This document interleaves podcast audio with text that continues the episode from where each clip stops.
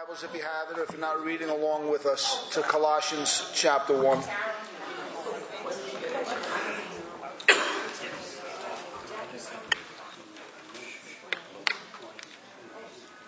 I must say, I, I do like the chatter and the friendship and the talking. It's, that's good, good Christianity. Amen? Amen? Open up to Colossians chapter 1. I will read to verse 8, and then I will go to chapter 2 and read just verse 4.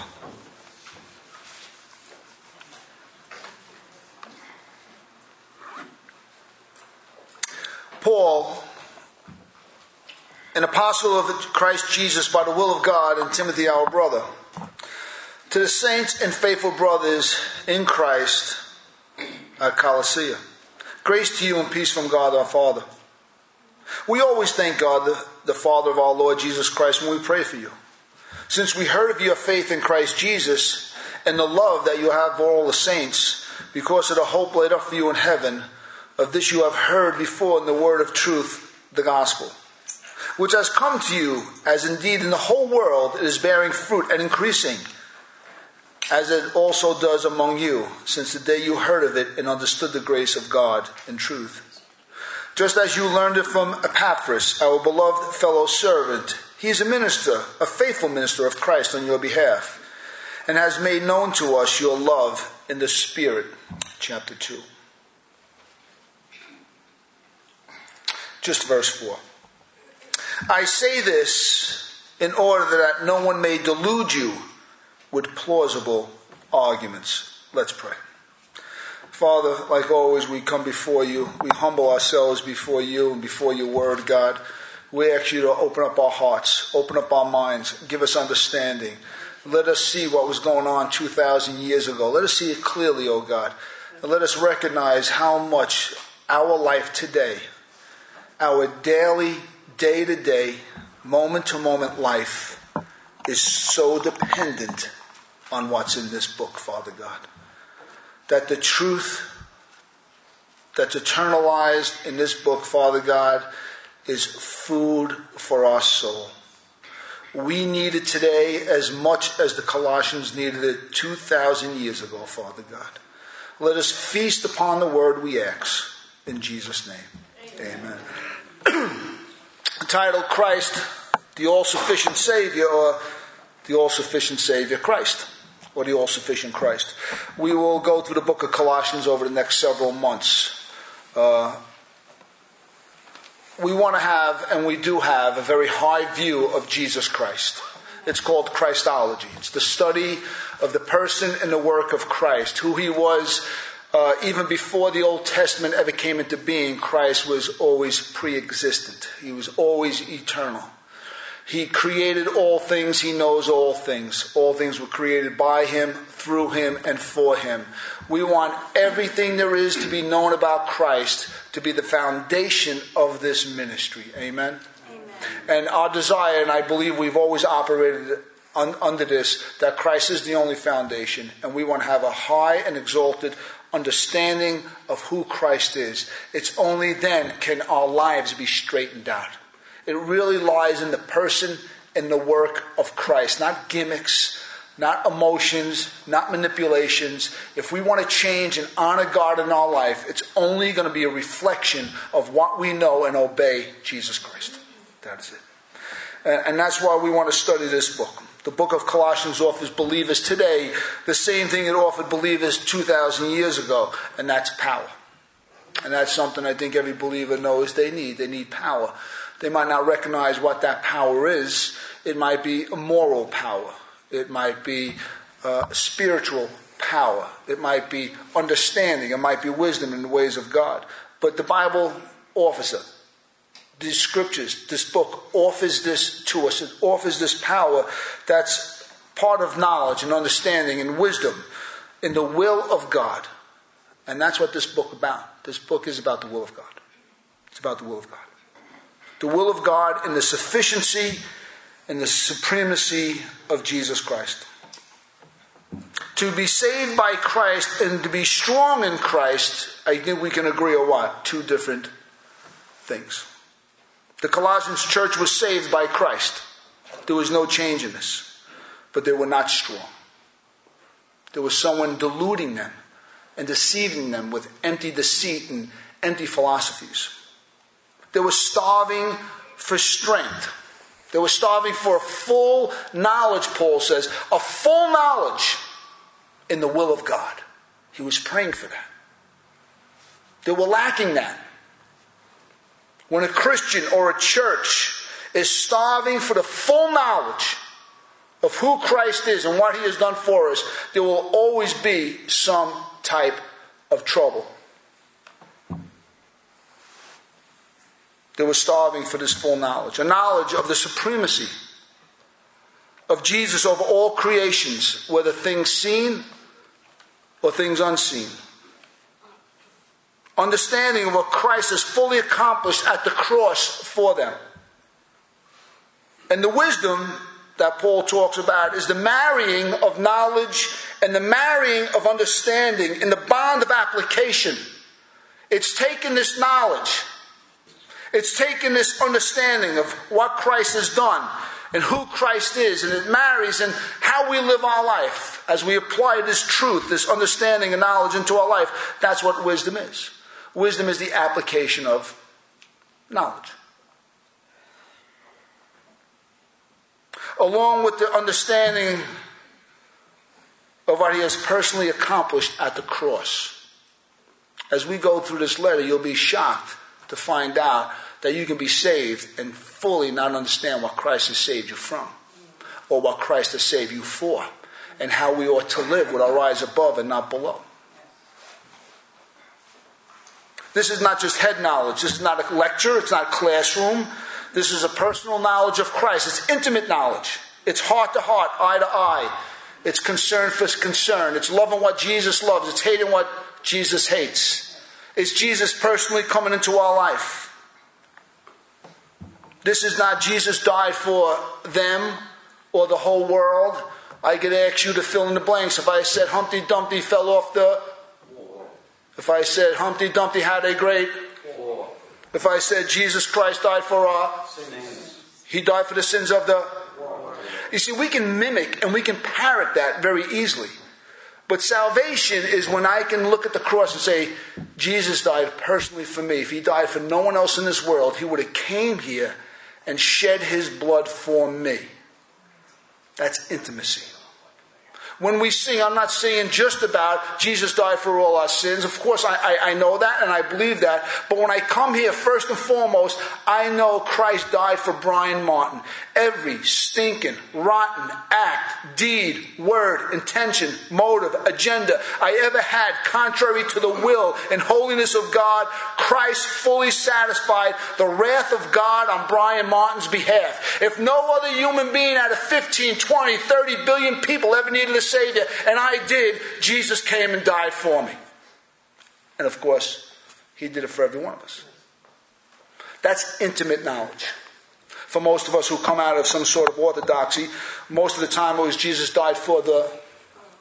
It was this ambiguous, sort of abstract umbrella type of salvation. But that day you get saved and you realize He died for me because I needed that. I was not good enough to go to heaven. I might have not thought I was good enough to go to heaven, but I didn't think I was bad enough to go to hell. And we live in that state of uh, suspended animation until God opens up our eyes and we realize that Christ died for me. My sins put Christ on that cross. That's intimate knowledge of God. That's Christianity. This series is birthed from our prayer meetings we've been having on Jesus Christ. Over the last probably six months, we've gone through a lot of this book and uh, lifted up Christ, and, and, we prayed that we be a, a church, sat, and we are, I have no problem saying that, saturated with an understanding of Christ, that we're not here to tickle our feelings, we're not here to meet personal felt needs. We all have them. Please understand that. We all hurt. We heard, I heard, You heard. As a pastor, I know a lot of the pains in this congregation. I know you're hurting. And I wish I can come here every Sunday and do a personal sermon for each and every one of us so we can all feel happy and feel close to God. I wish every song could be handpicked to meet your need. Pastors do that. People will manipulate the pulpit and everything else to try to make people feel good. But I can't do that. But I tell you what, I give you something better. I'll give you Christ. Every time the book is opened up, you hear Christ. Every time we sing, you sing about Christ. That is the answer to all our personal woes. It's in there. It's in there. And that's the kind of church we want to be. We pray about that. Uh, it is the foundation of this church.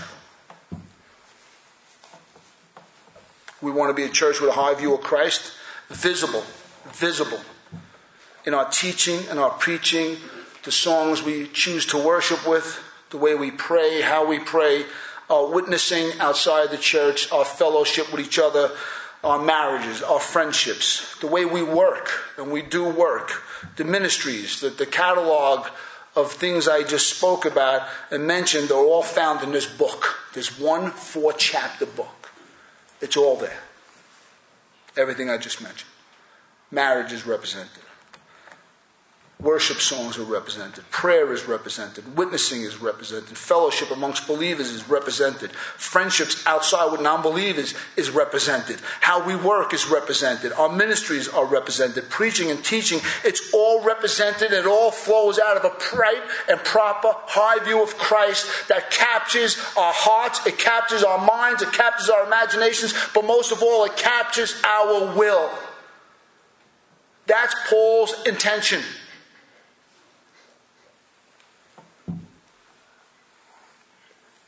It's an intravenous church.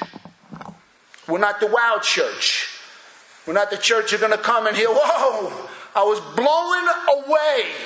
My life is changed and transformed the first two minutes I walked into the church. The glory of God filled the place, and I'll never be the same again. No, we're not going to be that. We're an intravenous church. You know what intravenous is? You see people that need to be fed. You got this drip, probably some sugar, some glucose, or some other medication. It's drip. And it looks like it's not doing nothing. But you stay on that, you'll more than live. And you'll more than survive. It's just an illustration. It breaks down. It's an earthly illustration. It's just a metaphor. But that's what the truth does the truth slowly administered to your soul week in and week out, day in, day out, one truth at a time, understand, will change your life and change your circumstances. It'll change the way you approach life. Maybe not change every circumstance, but it'll change every way you approach every circumstance. That's what truth does. Slowly but surely, it sets a man free. The reason is twofold. We believe this is normal Christianity. This is basic Christianity. This is the way every church ministry should operate. This is the standard that Paul in the New Testament teaches us on Christian ministry. We believe that. We believe it should be saturated with Christ. We stick to a very reformed confession of faith. And we believe that Jesus Christ is in every message, He's in every song, He's in every prayer, so that when you come through the door, it's nothing about you meeting Christ. Period. You don't want to meet the, uh, uh, the charisma of a preacher. You don't want to meet the charisma of the worship team. You don't want to meet that one or this one or that. You won't want to meet Mrs. Prophet, Mr. Apostle. All you want to do is come in the door and meet Jesus Christ. That's it. That's a high view of Christ. The best we can do is preach and run and hide. So you see Christ. Worship and run and hide. So it's just you and Christ. And also, there is nothing new under the sun. Today is in the time of this writing that Christ is under attack. There's a, such a low view of Christ in the church, in the hearts of God's people. He's almost like dethroned defrocked, uh, just the loss of power. In very subtle ways, people and have chipped away at his kingship and his saviorhood, because that's what's happened in this book. That's why I bring it up. by an introduction of human philosophies and the traditions of men. That's what makes us right with God. That's what empowers us. Not just believing in Jesus. We sang it today. Only Jesus and you alone. That's it. All the power you need is in Jesus. I can't tell you to fast your way into the power.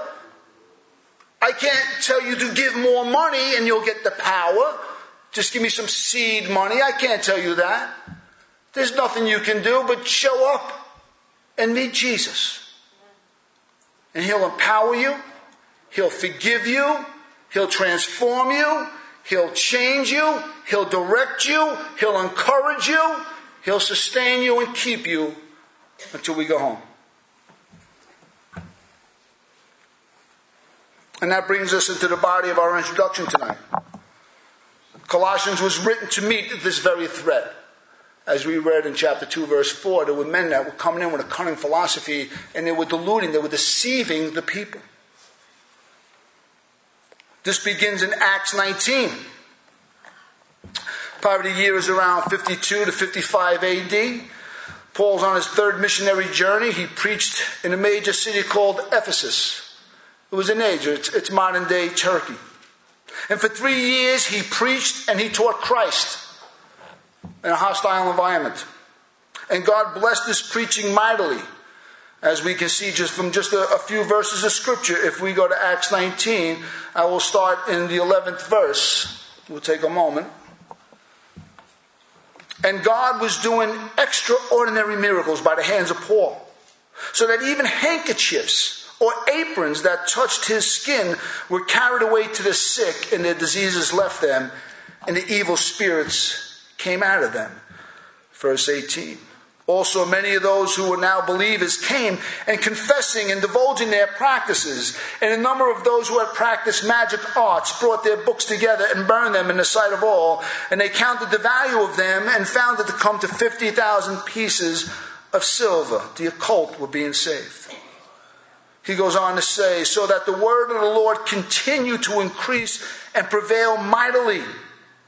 And you see and hear that not only in Ephesus, but in almost all of Asia, this Paul has persuaded and turned away a great many people, saying that gods made with hands are not gods at all. It was in this fertile and faithful preaching atmosphere that a man, as we read, Epaphras heard the gospel and he believed. He saw Paul. He heard the message and he believed. And, and, but his faith did not stop there. His faith traveled back to him and went back to his hometown of Colossae. And there he continued to speak about Christ and the gospel. And guess what happened? God honored his witness. People were converted and a church was birthed. That's the way the Holy Spirit operates. It's a genuine model to follow. Be faithful to the preaching of the gospel and watch what God can do. Our letter before us today was written to this church and to another church called Laodicea. It was a, a circular letter. They would send it to one church, and after they would read it and probably copy it, they would send it to another one. This was done around AD 62.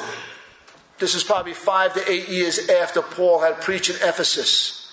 Ephesus was probably about 100 miles away. And this man heard the gospel. He bring it back. Maybe five, six, seven years later, it's still a young church. The church is planted on Christ. But it's not strong enough to go toe to toe with the aggressive false teachers that bring in their false philosophy and traditions of men. They were very persuasive in their arguments, very manipulative. This church was established. Please understand that. We will talk about this as we go into the first eight, nine verses next week. But this church was established. They believed in Christ. They turned out of darkness. They were brought into the light. But they were not strong. They were saved. Isn't that the truth of many young Christians? Isn't that a vulnerable time in our young Christian life? You need to be smothered, smothered by spiritual maturity.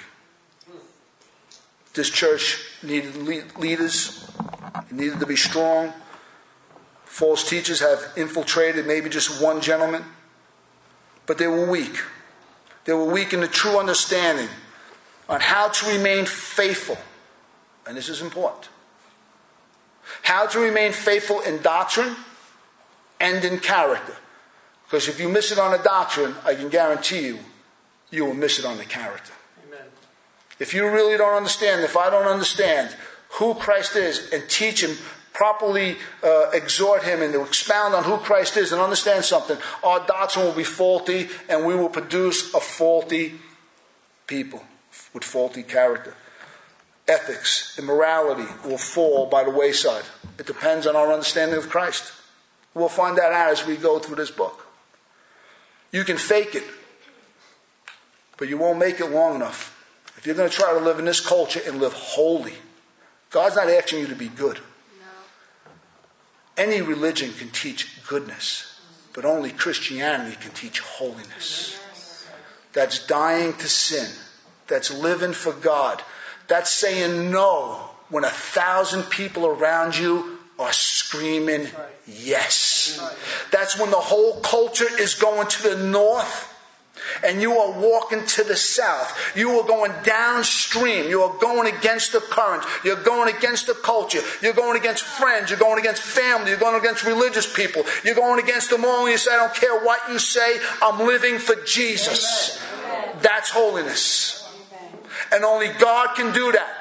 And that's what God expects. And we need to be built up in that. That's Christian morality. That's Christian ethics. It's called piety. So Paul is writing so that they be strong in their fight against heresy and the negative pull of the culture that surrounded this church. Paul wrote this letter while he was in Rome. He was under house arrest. It was probably close to the time of his death. He's probably going to die within anywhere between two, three, or maybe four years at the most. It was while he was here that this man, Epaphras, that Paul calls a faithful minister, came to Paul with an update of the spiritual, spiritual condition of the church. He came to inform Paul. He was concerned. Uh, it must have been a serious and grievous situation. This church was 1,000 miles away from Rome. This man walked a thousand miles with a letter to Paul saying, Paul, we are in such bad shape. I have to see you. Paul wasn't there. He didn't fly into Rome one day. You know, take JetBlue, watch a movie and while he was there, go to jail to see Paul in his house arrest. Oh, say, how's the? Ch-? Well, you know, we can, we need a little help, Paul. You know, we're doing okay, but the false teachers are coming in. They're into immorality. They're into all this kind of stuff. And while I was here, I figured I'd seek you out. No, by foot, thousand miles, and then a thousand back. That's a faithful minister. This man is no hireling. When things got tough, he didn't say a thousand miles ago, see Paul. I'm going to the beach today. I'm going to rest a little bit. No, this man labored because he loved God's people. It just goes to show us just how severe this circumstance was. The situation was that bad. And God loved this church. And understand something this place called Colossia or Colossus, what we believe it, uh, uh, the way we can pronounce it, understand. It was a nothing agricultural city. It, the heyday was over. It was, it was a nothing city. It, it, it had nothing to offer. No commerce, no economics. Uh, a, a, small agriculture, a small sheep herding, farming community. It was a rural little town. But yet God loved this place. And we should recognize that. Because we think God's in the big and the spectacular. There's only one thing big and spectacular in the eyes of God, and that's when one sinner repents and the angels in heaven rejoice. That's what God is into. And He will travel and he will get a man to travel 1,000 miles on foot to get and hear the report of the apostle to march all the way back because God loved that church. That's how bad the situation was. It's on the verge of being ruined. These false teachers, or probably just one person, probably a, a modern day, what we like a, a, some kind of shaman. You know what I mean? Trying to lead people into the spiritual light. They're teaching that elevated food laws and circumcision, observing festivals and Sabbaths and new moons. Paul sums it up do not handle, do not, taste, do not touch. Their main interest was not Jesus Christ, but angel worship, aesthetic practices, some kind of harsh treatment of the body, and, and fastings, something Paul calls empty deceit and man made philosophy. And they were teaching this as a way of pleasing God. Pleasing God through traditions of men and empty deceit and false humility. That's self salvation. They were teaching us as continued fellowship with God, that self sanctification. All along with appeasing certain spiritual agents, some kind of angelic beings that were agents of God that ruled the wind, the rain, the fire, the sun. It's paganism. But it entered into the church, and there was still a young church, and that's their whole culture. They came out of that. And they were falling prey to this. Remember, there were persuasive arguments that were persuading the people. They were saying, no, Jesus is not good enough. Jesus alone is not good enough. You, you need to fast and you need to beat your body and you need to cry out to God and you need to do something. Jesus alone is not good enough.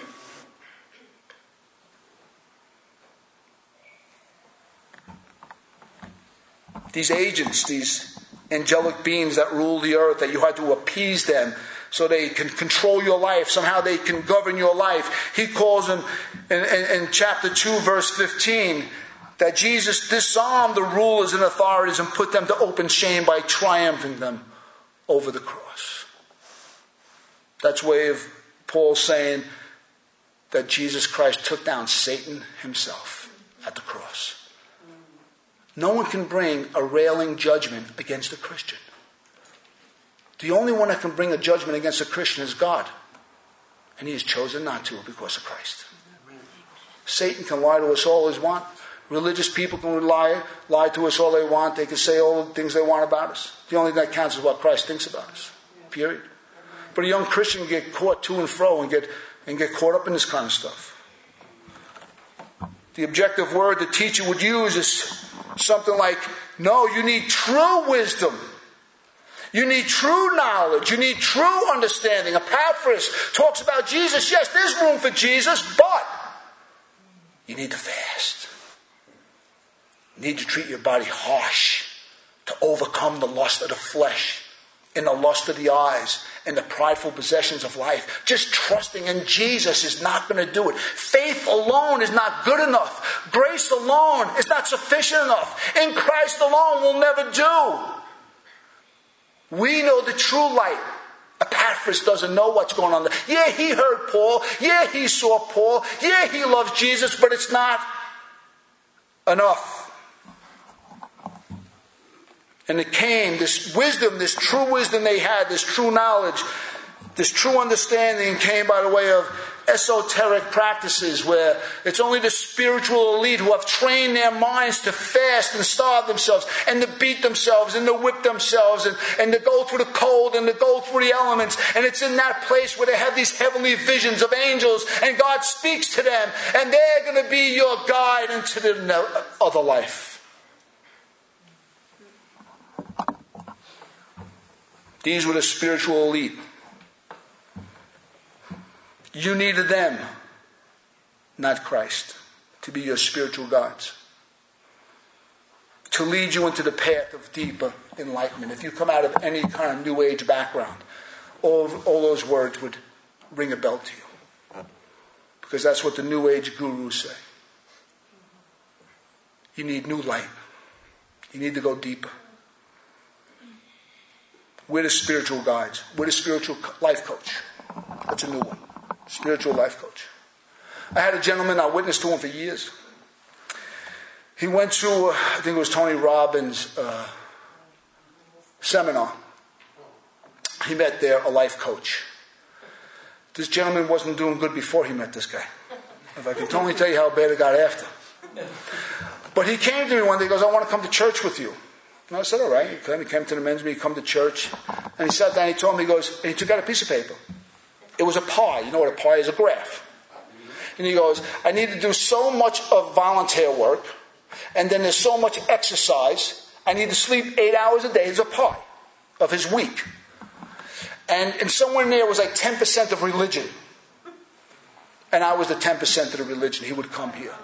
And that, that, was his encouragement. That was his guide into spirituality. If you do all this, if you can juggle 10% of this and 20% of exercise, eight hours of sleep, and you do work, if you put it all together, you'll be happy.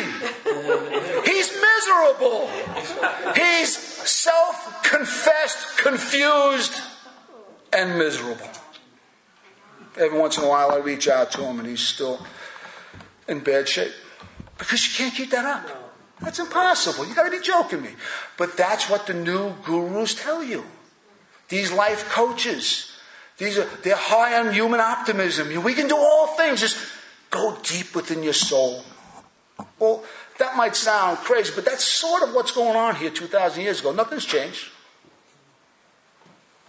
These past people are masters of lies, hidden in clever arguments that twist and distort biblical passages to say whatever they want them to say, argumentative. They can take all the superstitions of the surrounding culture, twist those around to serve their own agenda, and prey on the minds of the naive. And like I said, this might sound crazy, but John and myself and some other people here, we've been around long enough. We've seen this within Christianity. 2,000 years later, and we see this the deeper things of God. As though just preaching the gospel and living faithful to God is not good enough. You're missing something. You're missing maybe a second baptism. Or maybe you're missing the fullness of the Spirit. Or maybe, maybe you're missing speaking in tongues. Or maybe you're missing holy laughter. Or maybe all this kind of stuff. And, and, and the naive are like, oh, well, look at them. They had a vision of an angel. They know something. I sat in a room with 30 people and a, and a, leader from some church who was called the prophet sat there and mesmerized the crowd while he spoke about a friend. He was a friend that saw a mighty angel 20, 30 feet high. And he was relaying this message, and, and people were mesmerized by what he said. Nothing's changed. Nothing's changed.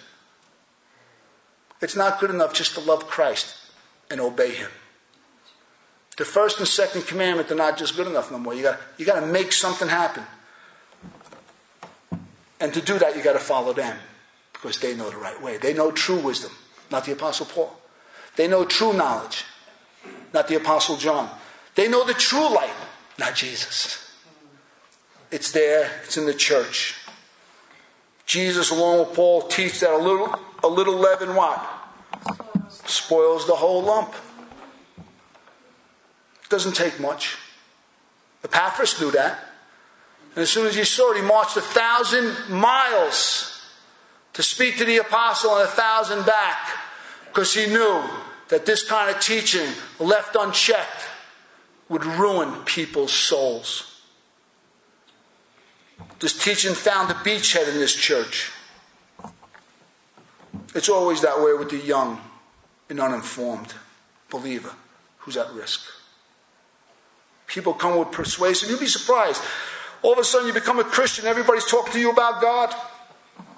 Tell somebody you believe in Jesus, and you'll hear a thousand opinions about Christ. A thousand opinions about everybody's a theologian all of a sudden. They come out of the woodwork. My mother, I love my mother. I told my mother, me and Terry found Jesus. We're Christians. Why did you leave the religion? She said. My mother never went to church a day of her life. Never. Besides the rest of our family. Attacked us viciously for leaving the faith that they don't even believe in. Unbelievable. We laugh at it, but praise God, my mother came to know the Lord. She, she came to know the Lord. She simply came. But at first, people attack. That's what's happening to this church. They're being attacked. Listen to Paul in Romans 16 as we bring this to a close. He says in Romans 16, 17, and 18, he says this I appeal to you, brothers, to watch out for those who cause divisions and create obstacles contrary to doctrine that you have been taught. Avoid them, Paul says, for such persons do not serve our Lord Christ, but their own appetites, and by smooth talk and flattery they deceive the hearts of the naive.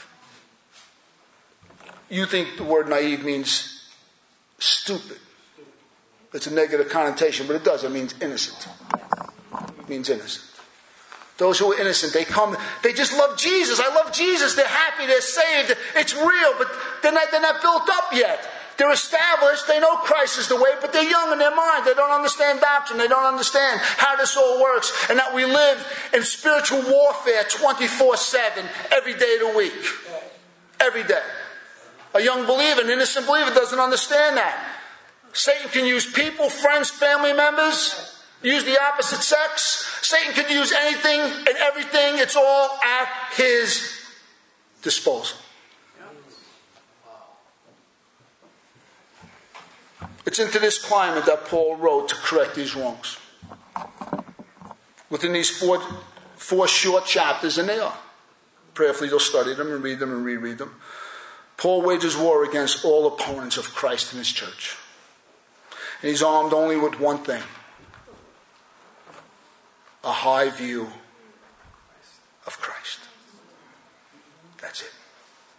There's no emotional appeal, there is no threat, there is no yelling, there's no finger pointing.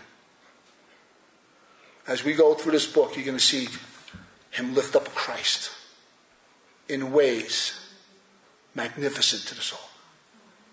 That's the answer. The letter is constructed like this. It's a rough outline of the book.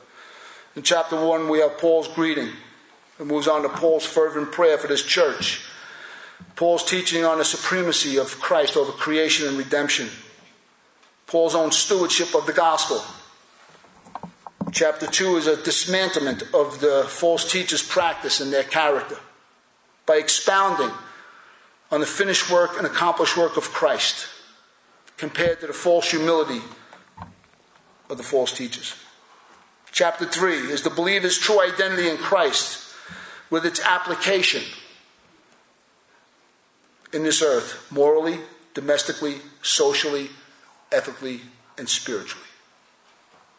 And chapter 4 is a general exhortation to prayer and good witness and personal concerns for the people inside the church. As we close, we do some application just on the introduction. Most young Christians have to go through the baptism of fire from all the spiritual opponents that seem to come out of nowhere. Do you remember how Adam and Eve were deceived? Did Satan come as a monster? Did he come 30, 40 feet tall? Did he have fangs and a pitchfork? and a little tail. Satan came by the way of the snake, but he came as an innocent bystander. Oh, by the way, did God say, You shall not eat or you will die? Did he really say that? He throws doubt. He gets us to question. That's how he works. He always works on the young. As pastors, we know that young Christians need fellowship, they need teaching, they need to be saturated in the truth. Most young Christians, not all, but most young Christians have to go through some kind of baptism of fire. We have a couple that are going to college, and I want you to know we've been praying for you. And, and college can be very hostile to the Christian faith. Very hostile. The Extreme liberal professors denouncing anything God, never mind Christian. And you got to be prepared for that. They have their plausible, deceitful arguments. But when you're strong in Christ, Oh, the beauty of being strong in Christ. I would trade nothing in for Christ. I would put Christ against every philosophy, every religion ever mentioned on this earth. Because everything outside of Christ means you have to work your way into heaven. And I can simply say, what a wretched man I am. Who will save me from this body of death? Thanks be to God through Jesus Christ. I would put Christ against anything at all. As a young believer, I was scared. I don't know if I could have said that. I can gladly sit down with any man, I believe, and just say, no, Christ is the only way. Simple as that. Christ is the only way. Second one is on our application. Whoever and wherever the will of God, remember, Paul is praying that they come to the full knowledge of what? The will of God. Wherever the full knowledge of the will of God is still unknown, you can rest assured that trouble is right behind. You can rest assured. You are not going to feel your way through this world and honor God without understanding and growing in the grace of God and an understanding of His will. You won't. None of us can. Number three, the only way to rid the church of worldly teachings, as the Colossians fell into, is reevaluate Christ. We need to re examine, we need to reinvestigate, we need to learn again and again and again the awesome nature of Christ and redemption and creation. And to elevate his, him in his proper place in the hearts of God's people. That's the only answer to rid the church of worldly teachings. You don't go toe to toe, you just elevate Christ. That's all. Speaking to someone not too long ago, they were telling me they were invited to a church that sort of, we say, have a very low view of Christ. And they were asked to speak, and when they spoke, they came up to him later on and said, We haven't heard something like that in a long time. Something to those words. They were fed. they were fed. Because the minister spoke on Christ. He's the Word of God. No cunning, no craftiness. No, let's not stir up the crowd so you come back next week. Listen, if I got to stir you up to come back next week, I'll burn out. I can't sing. I can't dance. I can't do magic tricks. I, I can't do that. But I have Christ. If He's not good enough, nothing will ever be. And the only way for a church to start and remain pure is first and foremost to build on nothing else than Christ and his righteousness. Paul says, I laid no other foundation but this Jesus Christ. That's it. There is nothing we have to do, week in and week out, in this church, but to be faithful to Christ. He'll meet your need, He'll meet your heart, He'll strengthen you, He'll love you, He'll nurture you, He'll forgive you. And as the years and the years of our salvation go on, and we grow up and we understand this magnificent Lord that we served, no wind, no wave of doctrine is going to make us be tossed to and fro. We'll be able to go toe to toe with every philosopher, every professor, every king, every prince, every boss, every family member, and simply tell them, without Christ, I am nothing. Father, we thank you. We thank you as we step in to investigate Paul's writing to the Colossians on how incredibly awesome our Savior is. I pray that all of us, even as a church, we just come afresh to re examine the nature of Christ, His omnipotence, omniscience, omnipresence, His divine, infinite wisdom, his love and His mercy and His grace. I pray, oh God, that as a church we fall in love again with Jesus Christ the King. In Jesus' name I pray.